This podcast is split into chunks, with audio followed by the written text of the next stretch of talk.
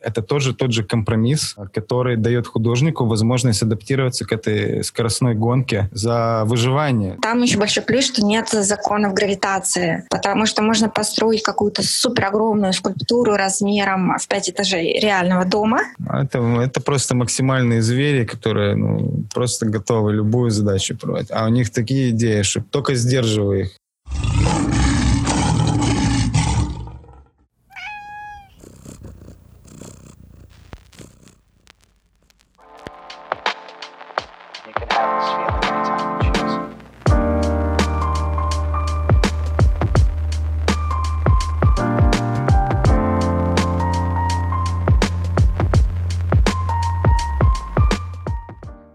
Усім! З вами Гваратолкс. Мене звати Влада, і в цьому подкасті ми поговоримо про цифрове виробництво, зокрема цифрову скульптуру, те, як вона може співіснувати з матеріальною, і те, як там справу 3D-друку в Україні.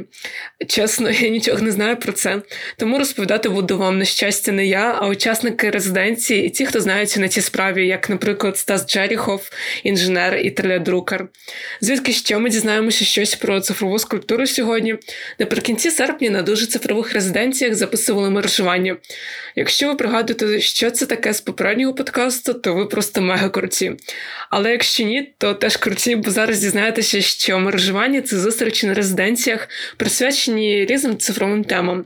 У мережуваннях беруть участь фахівці своєї справи, чи просто люди, яким цікаво дізнатися щось із цифрового світу.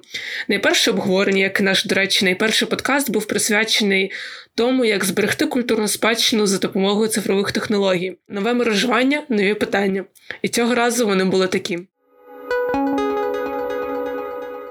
Сучасна цифрова скульптура. Що це? Чим відрізняються цифрові методи підходу до виробництва мистецьких об'єктів від традиційних? І чи є сенс залишатися з класичною скульптурою? Чи має бути завжди або цифра, або матерія?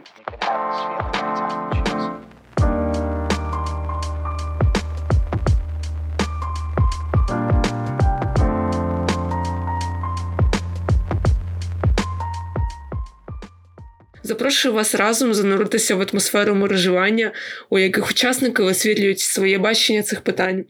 І також перепрошую за те, що звук не всюди окей, і ви зможете почути деякі мережувальні шуми.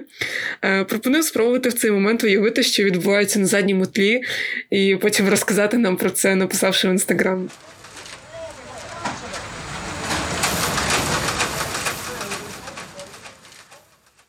Хочу розпочати з Федором Бойсовим, е, тому що власне з його ідеї розпочалася ця вся резиденція про цифрове виробництво. Отже, Федор, розкажи, що ти думаєш про сучасну скульптуру? Е, про современную скульптуру, ну, можно думать очень много разных вещей.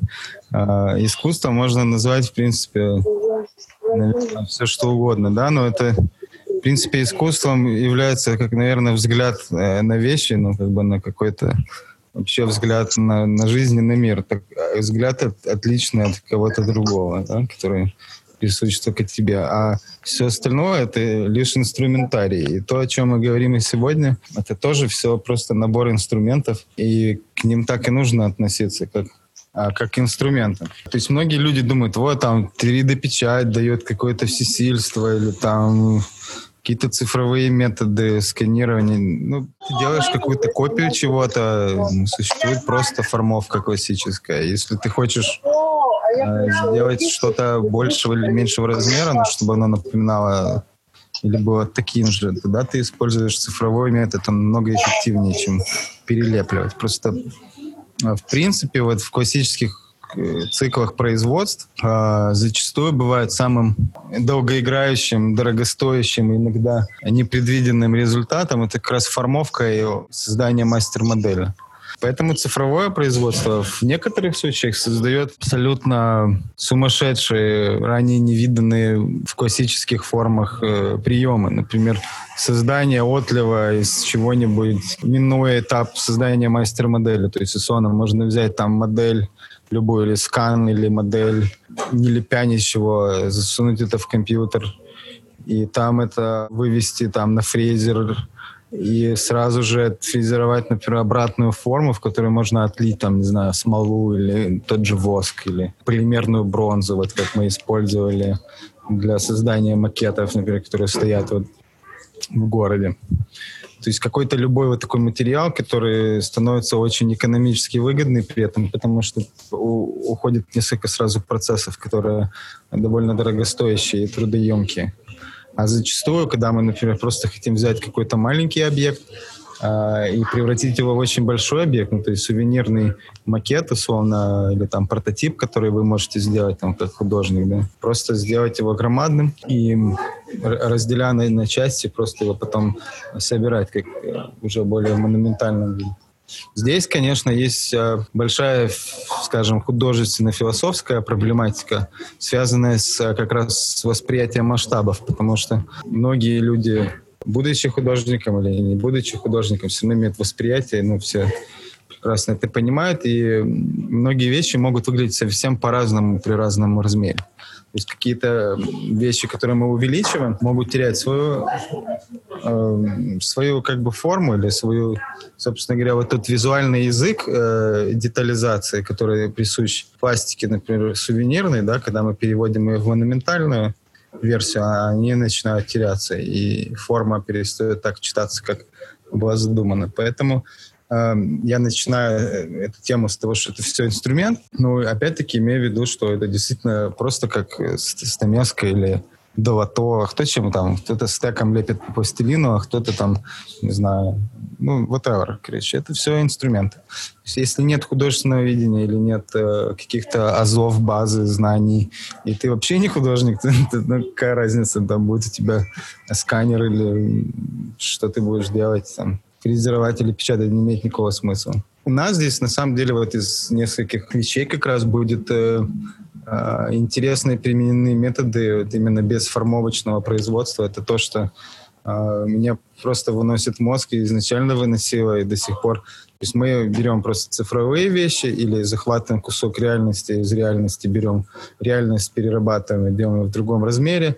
Мы ее не материализуем для того, чтобы ее формовать. Мы сразу делаем обратную форму на фрезере и туда заливаем материал, получая отлив, минуя целых два громаднейших процесса как бы сокращая и время на производство, и соответствующие сопутствующие расходы, и минимизируя главные риски утрачи мастер-модели в процессе работы. Вот этим мы, собственно говоря, и делимся с нашими резидентами и хотим, чтобы больше людей, кто занимается скульптурой или искусством, около этого больше понимали і могли приміняти це в своїй практиці. Отже, я тут чую таку позицію, що можна, наприклад, брати е, маленьку версію скульптури, яку ти робиш руками, сканувати, збільшувати до того розміру, який тобі потрібен, е, і доробляти. Е, а чи стикався ти з саме цифровою скульптурою в плані, коли е, вона вже не дороблюється, а саме ну, виготовляється певним цифровим методом. І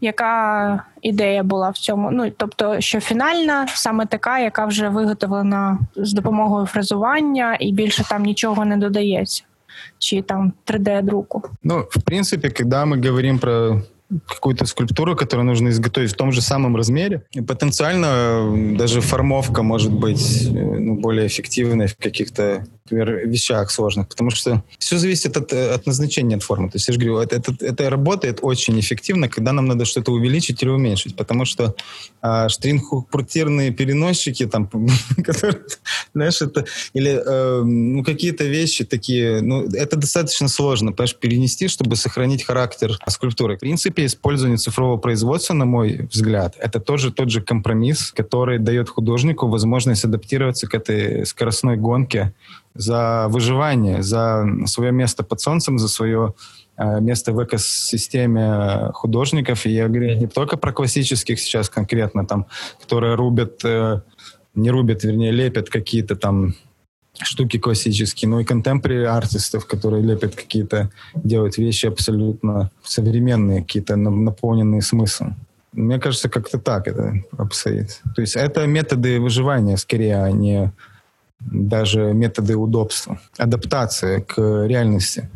Якщо говорити про адаптацію до реальності, наскільки реально, е, щоб одна людина е, розумілася на цих всіх процесах, і як е, найчастіше ці процеси розділяються? Ну, типу, на, на які групи людей або професій, що треба знати, якщо ти скульптор, щоб використовувати такі цифрові методи виробництва? Да, на самом деле хороший вопрос. Это же вот тема, какие люди. Вот есть индустрия, есть прям целая профессия. Кстати, мало кто знает, что э, не каждый скульптор умеет рубить из мрамора. Потому что они учатся лепить. Есть специально обычные люди, переводчики, которые рубят. Я когда это узнал, я очень сильно удивился, что не все скульптора рубили свои работы. Да, им рубили переводчики, они потом доделывали это. Иногда вообще не делали. Делали только глину или там гипс. Когда появляется какая-то индустрия, всегда вокруг нее появляется субиндустрия. Например, переводчики, которые не могут ничего придумать, но они умеют рубить мрамор.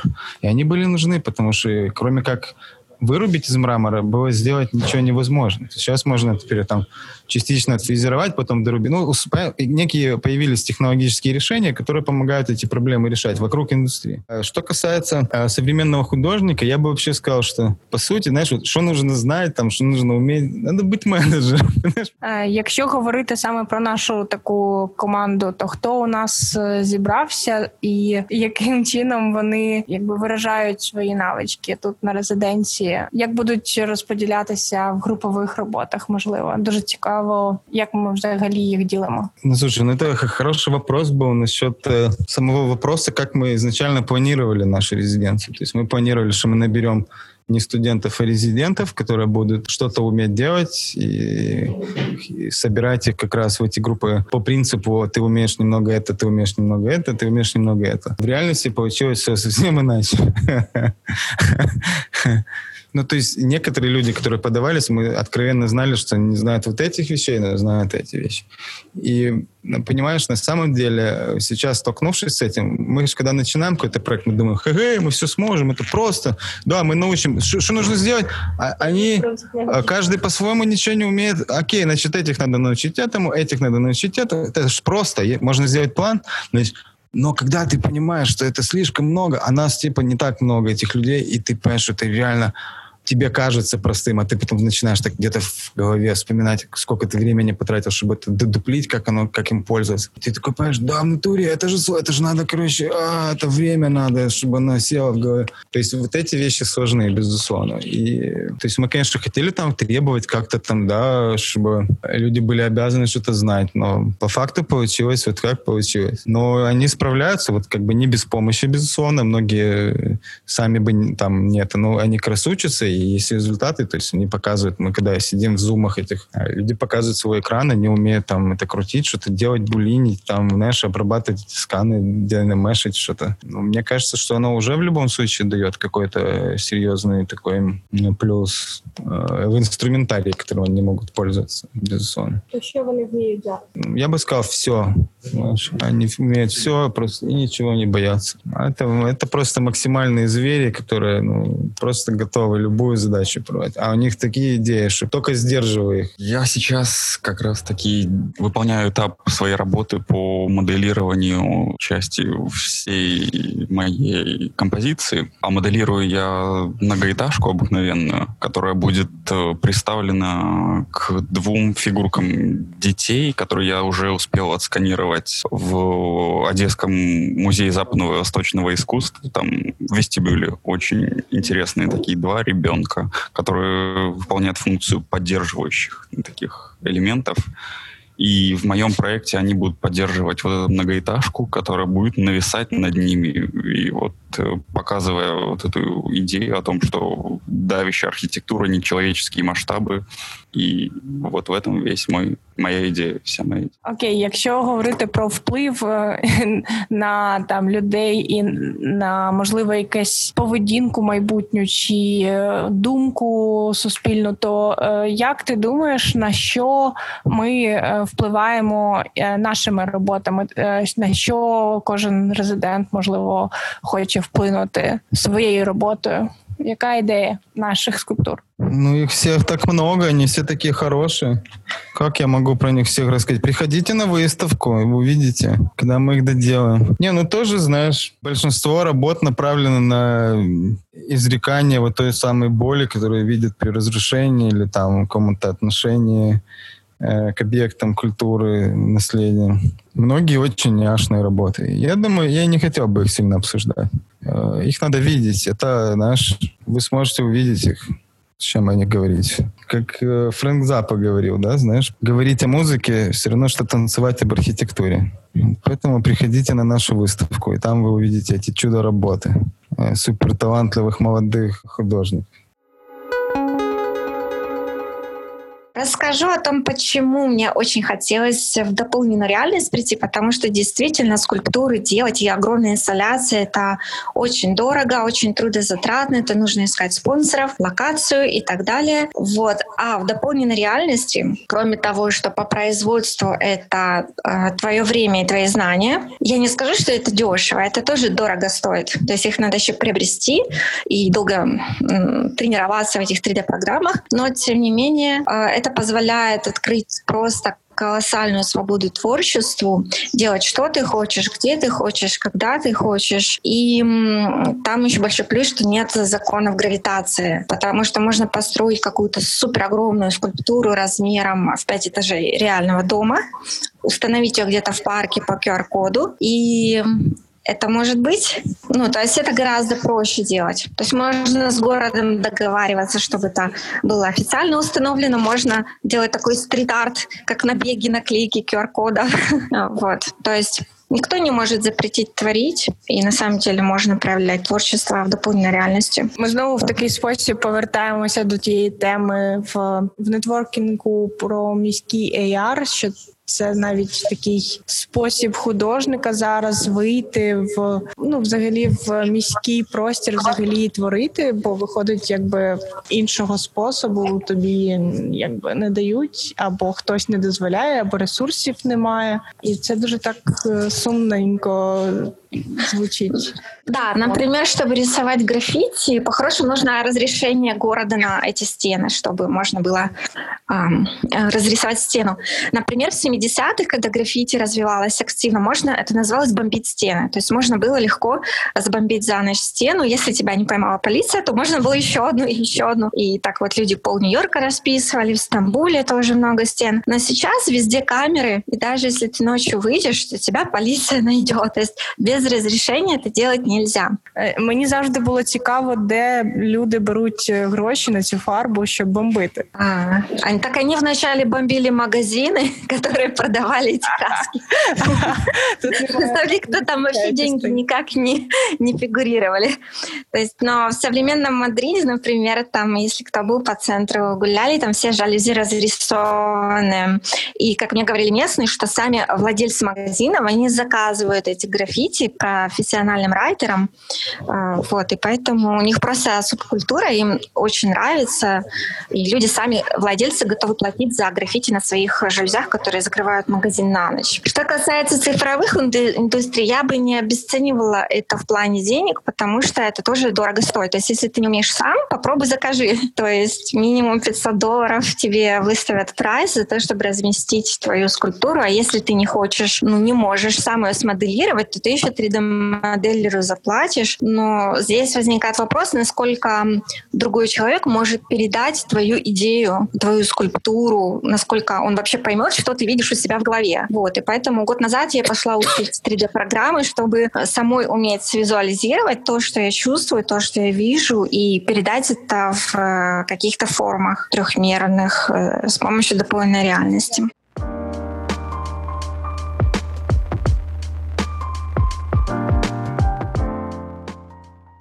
Складаючи цей подкаст, я почула думку, що цифрові технології можуть витіснити традиційні методи виробництва скульптури. І тут постає таке питання: чи можуть вони тоді існувати разом? Скульптор-початківець Максим Кулик розповідає, яку різницю він бачить між цифровою та матеріальною скульптурою. Теж типу, питання, що ви маєте на увазі під цифрова скульптура. Якщо так як я працюю в Забрасі, Якщо це можна вважати цифровою скульптурою, тоді я ставлюсь до скульптури як до до цієї цифрової скульптури, як до матеріалу, як пластилін, ти взяв і зліпив, а вже далі її матеріалізуєш. А чи якось ну, впливає, ось, наприклад, те, що ви це робите в зебраші, або від того, що ви це робите в реальному житті на мистецький якийсь зміст? Чи ви думаєте, ну це просто інструмент, як, наприклад, ви робите в програмі? Я не думаю, що воно втрачає якийсь мистецький зміст чи набуває навпаки, якщо ставити до цього як матеріал. А так, ну цифрова скульптура. Ну скульптура це об'єм, це цифрове, це якісь ця реальність, це якийсь простір. То трошки різні ці. Якщо експонувати там в цифровому варіанті скульптуру.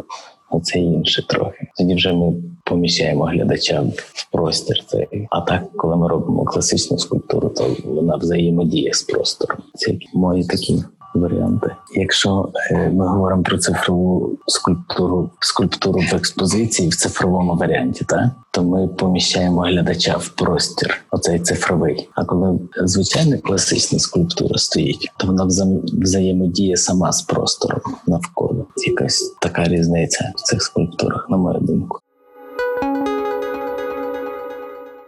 Інакше питання це як впливає на зміст форми. Тобто, чи цифрова скульптура може виражати інакше зміст, якщо порівнювати її з матеріальною? Олексій розповідає про свою скульптуру і каже, що форма насправді не впливає на мистецький зміст. Я Воронко Алексей, э, студент Грековки, учусь на четвертом курсе, участвую в цифровых резиденциях. Да, я в рамках цифровых резиденций делал скульптуру или инсталляцию, я не знаю, э, под названием «Колодец». Суть э, проекта этого, э, что я взял и с помощью цифрового метода, метода сканирования, сканировал э, настоящий колодец, который находится во дворе на улице Паскера. Вот. И как бы это такая метафора на старый город, на старый двор. И с помощью, опять-таки, цифровых технологий я его увеличил. И это как бы его вынесло из как бы его, ну, естественной среды, среды как бы его архитектурного предназначения, то есть колодец, типа его пьют в среду скульптуру, среду инсталляций. То есть это уже стал не функциональный объект, как объект, э, из которого достают воду, там, и он стоит во дворе, а стал об'єкт, э, арт-об'єкт, виставочна робота. Вот. А ти сказав, що це типу був якийсь як скульптурний об'єкт, і це є зараз арт-інсталяція більше?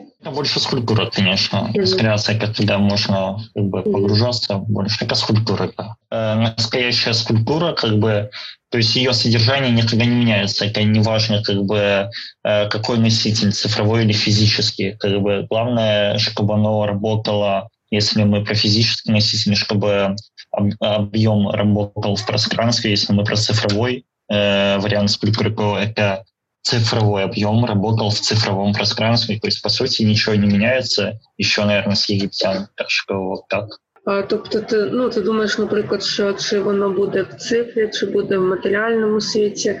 А, ну, воно ніяк не повпливає на зміст якісь Меняется, да, конечно. Меняется просто оболочка, форма и содержание никогда не меняется. Ну, настоящая скульптура, настоящего, в принципе, искусства, наверное, так.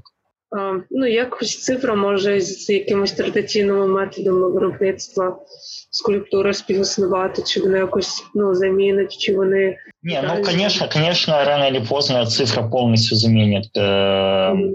традиционные, так сказать. Но это не традиционные методы, это mm-hmm. архаичные методы, наверное, так, mm-hmm. потому что э, то, что скульптор до сих пор э, лепит, допустим, глиной, вот именно в таких промышленных, допустим, цехах, то, что он лепит глиной и режет стеком, это, конечно, просто как бы каменный век. Но это вот э, в связи с тем, что как бы отсталость э, в некоторых как бы, э, хотя технологии уже давно позволяют, то есть можно и э, с помощью цифры лепить именно живо, то есть там будет экспрессия в лепке, и можно резать и по всякому, то есть все можно делать в цифре, просто пока что это либо дорого, либо у нас из-за отсталости каких-то производственных, ну, опять-таки, все дорого.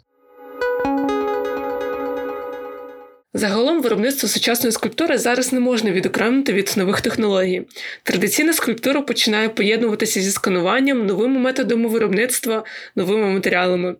Зараз ви почуєте мою розмову з інженером Стасом Джеріховим, який розкаже про 3D-друк, цифрове виробництво, як вони працюють взагалі, та, зокрема, в Україні.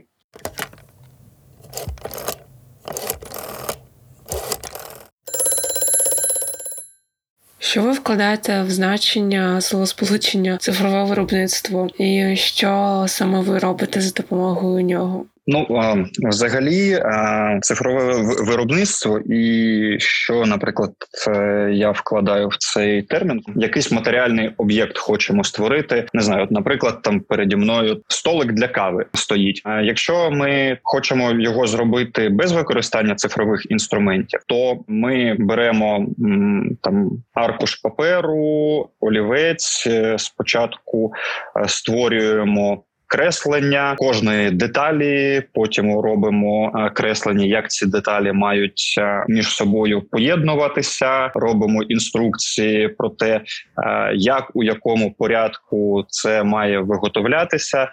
Далі цей стос паперів передається на виробництво, і далі, наприклад, якщо там якась е, деталь а, на токарному станку робиться, то е, спеціаліст токар бере твоє креслення, придумує, як з заготовки цю деталь зробити, які операції треба там провести, в якому порядку, щоб е, отримати те, що в тебе на кресленні було. Таким чином виготовляються всі деталі, які потім збираються. Якщо ми використовуємо, якщо ми використовуємо використовуємо е, цифрові інструменти для цієї задачі, то спочатку ми створюємо не плоске креслення, а 3D-модель для кожної деталі. І на 3D-моделі ми одразу можемо там всі деталі е, собрати е, разом, подивитись, як те, що ми робимо між собою, поєднується, і далі ми виходить, отримуємо на кожну деталь, яку нам треба, 3D-модель і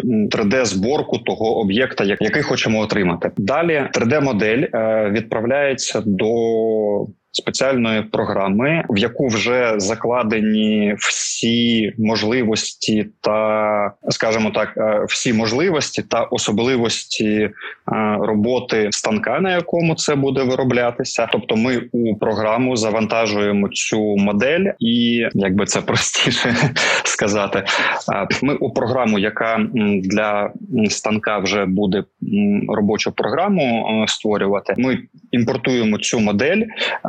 Далі в програмі ми можемо заздалегідь побачити, яким чином буде там оброблятися ця заготовка, щось підкоректувати на виході роботи цієї програми. Ми отримуємо вже той код, який буде виконувати станок. Тобто, далі, коли там ми отримуємо вже там робочий файл для станка, от ми в цю машину завантажуємо заготовку, запускаємо програму. От і далі це вже йде без участі людини. Ну тобто, завдяки цифровим інструментам, наприклад, людина, яка там щось розробляє, вона може ще до того, як цей виріб буде фізично зроблений, він може побачити, ну не виходячи з дому, всі етапи виробництва, які пройде цей об'єкт, от і за потреби е, щось у цьому змінити, е, підкоректувати. Ну, наприклад, там, якщо там створюється якась е, дуже складна форма, нехай це буде, наприклад, там скульптура людини. От і ми можемо створити 3D-модель, далі прогнати її через процесор до конкретного станка, на якому це буде виготовлятися, і завдяки 3D-візуалізації побачити взагалі, чи зможе це обладнання відтворити ту форму, яку ми хочемо, яка у нас є у 3D-моделі, і відповідно там до цього там або там вибрати там інше обладнання, яке зможе це зробити, або підкоректувати форму нашого об'єкту, який ми створюємо. Ну і це насправді дуже пришвидшує сам процес е, виробництва. Е, По перше, от а а по-друге, це дає можливість, ну скажімо так, зменшити кількість ітерацій прототипів між е, ідеєю і кінцевим результатом. От бо ну я точно не можу сказати, як там, наприклад, у художній сфері, а, але, наприклад, там у там промисловому застосуванні зазвичай у масове виробництво йде не перша ітерація об'єкту, який розробник придумав. А там третя, четверта, п'ята, бо там ну майже неможливо одразу врахувати там всі особливості того, як це буде вироблятися, як це буде використовуватися, і так далі. І після того як перший раз там щось створено, це все доробляється, і треба там 3, 4, 5 і так далі етапів для того, щоб дійти до вже там продукту фінального завдяки цифровим інструментам і цифровому виробництву. Там цю кількість ітерацій можна і зменшити, і пришвидшити, бо майже все до етапу фізичного створення це можна промоделювати і подивитись, е, як це буде виглядати, ну умовно не виходячи з дому, там не відходячи від свого комп'ютеру. Другий сенс, е, який е, я вкладаю у цифрове виробництво, це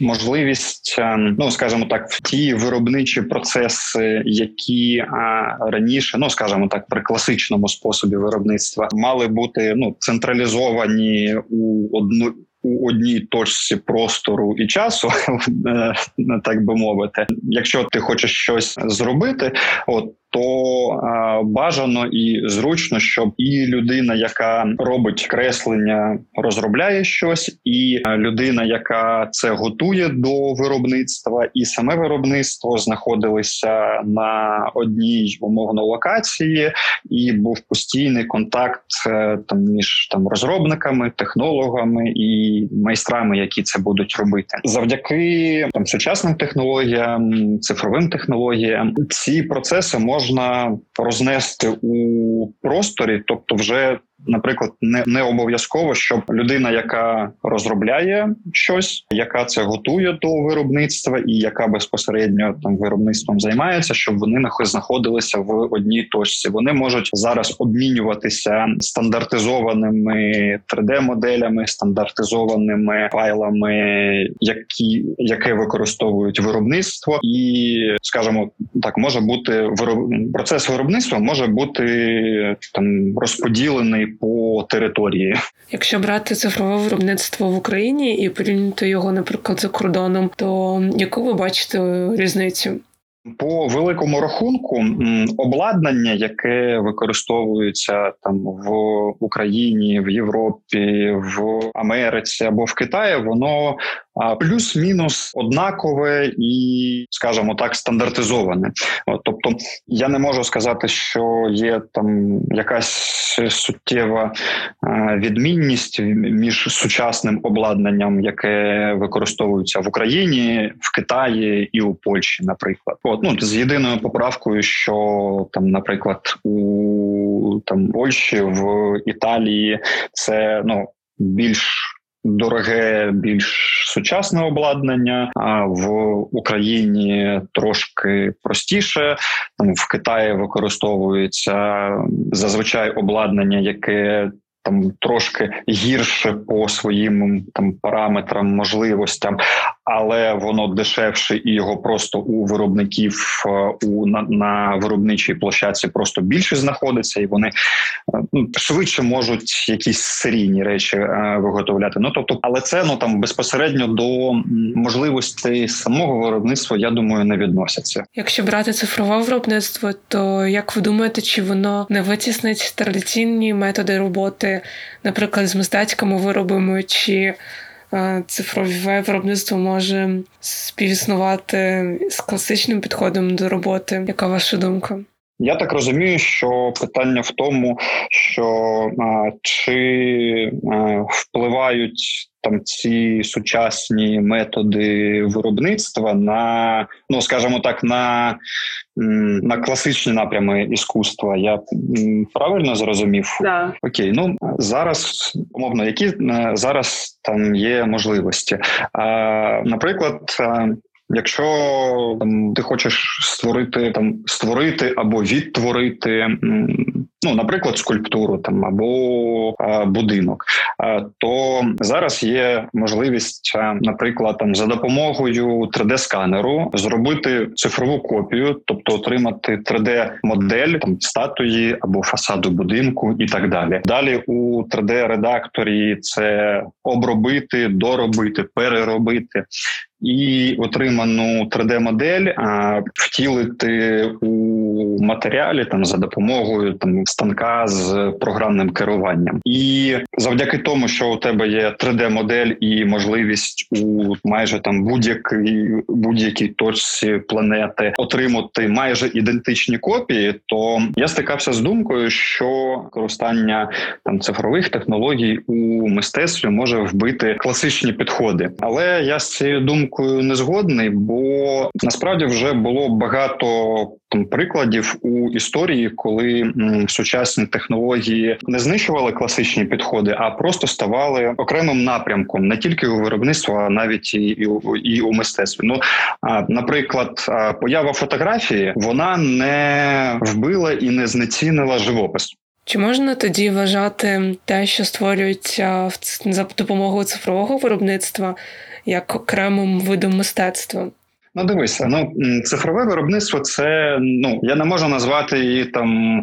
Окремою там галузю для творчості це просто інструмент, який а, митці можуть використовувати а, або для там переосмислення технологій, е, які там є зараз, для переосмислення того, як робиться те, що там останні три тисячі років робилося е, класичним, або можуть використовувати для того, щоб створювати умовно ну, абсолютно нову галузь. Ну от як цією ж художньою фотографією станом на теперішній е, момент. Ну я не можу сказати, що там конкретно там цифрове мистецтво, там цифрове виробництво, от воно стало вже там окремою галузю у мистецтві або створило нові е, види. Ці технології ще нові.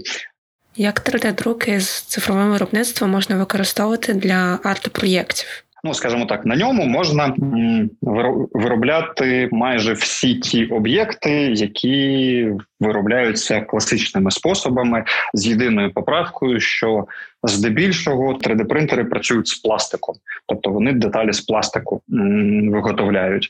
А є принтери, які можуть е, виготовляти деталі з металу. Вони існують, вони використовуються у промисловості вже давно, і на стику мистецтва і технологій 3D-друк також використовується. Наприклад, у Нідерландах є декілька мостів через е, канали у Амстердамі, от які побудовані за допомогою ну скажімо так, дуже специфічного 3D-друку. В принципі, можна виготовляти ті самі об'єкти, що там зараз виготовляються. Е, іншими класичними способами, але е, є і відмінність. Е, ну у нас є говоримо про якісь матеріальні об'єкти. От ну по суті, у нас там є до появи 3D-друку е, було по великому рахунку дві технології створення об'єктів. Це ну так званий субстрактивний спосіб. Ну тобто, ми беремо заготовку і відрізаємо від неї все лишнє будь-яким способом, там будь-то там токарний станок, фрезерний станок, от або це там скульптор з тамєскою і молоточком відбиває від камня все, щоб отримати скульптуру. От і ну це субстрактивний спосіб, бо від матеріалу щось е, забирається, тобто відрізаються частини. От а інший спосіб там у масовому виробництві це було було лиття під тиском. Тобто ми створюємо форму, в яку заливаємо розплавлений матеріал, і отримуємо там багато-багато копій. А 3D, е, чим цікавий 3D-друк, бо це е, так званий аддитивний спосіб. Е, тобто, ми не відрізаємо від заготовки все, що нам не потрібно. От ми починаємо створювати свій об'єкт з чистого столу, і 3D-принтер на чистий стол починає по шарам наплавляти матеріал. Ну це як приклад приводжу найпростіший і найпоширеніший спосіб 3D-друку. Їх багато є. От але ну там той спосіб, що доступний там майже кожному, і обладнання е, для 3D-друку дешеве, це технологія пошарового нанесення розплавленого матеріалу. От, Тобто ту 3D-модель, яку ми, яку ми зробили у спеціальній програмі вона розрізається по шарам. А потім для кожного шару створюються контури. Е, зовнішні контури, внутрішні, і ці контури вже відтворюють 3D-принтер. Це дозволяє просто робити на 3D-принтері складніші форми, тобто з внутрішніми там отворами, полостями, до яких е, ну звичайним інструментом просто неможливо добратися. Крім того, якщо ми там говоримо там не просто там про якісь е, речі, е, які які несуть ну там художню декоративну цінність, а про якісь там функціональні речі, ну там. Не знаю, наприклад, там той самий е, мост в Амстердамі, який надрукований був е, за допомогою 3D-принтерів. А завдяки тому, що Зараз є, по-перше, потужні комп'ютери. По-друге, е, є алгоритми, які можуть е, промоделювати, е, як якийсь фізичний об'єкт буде вести себе при при навантаженні, то можна створити умовно той самий мост. Але який буде, скажімо так, складати, ну він буде виглядати як така ажурна конструкція, умовно, там як крона дерева. Як зараз виглядає індустрія 3D-друку в Україні? В Україні індустрія 3D-друку вона розвивається, але не настільки ще е, не настільки розвинена, як у Сполучених Штатах Америки або у Європі.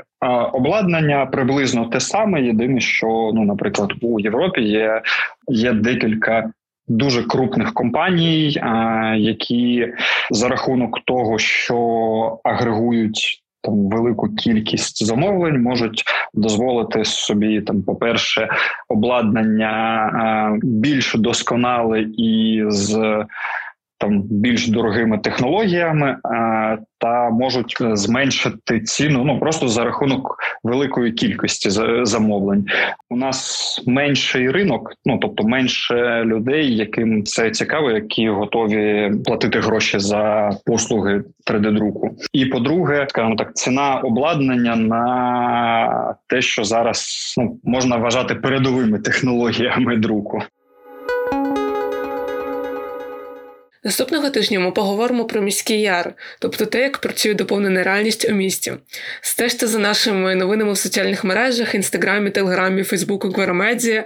Також у разі питань або пропозицій пишіть нам на пошту hello.gveromedia.com. З вами був дуже цифровий подкаст від Guara Talks, його ведуча влада. Бажаємо вам так багато натхнення, щоб ви замислились над тим, чи не створити б свою скульптуру в цифрі або матерії. До зустрічі за тиждень. you can have this feeling.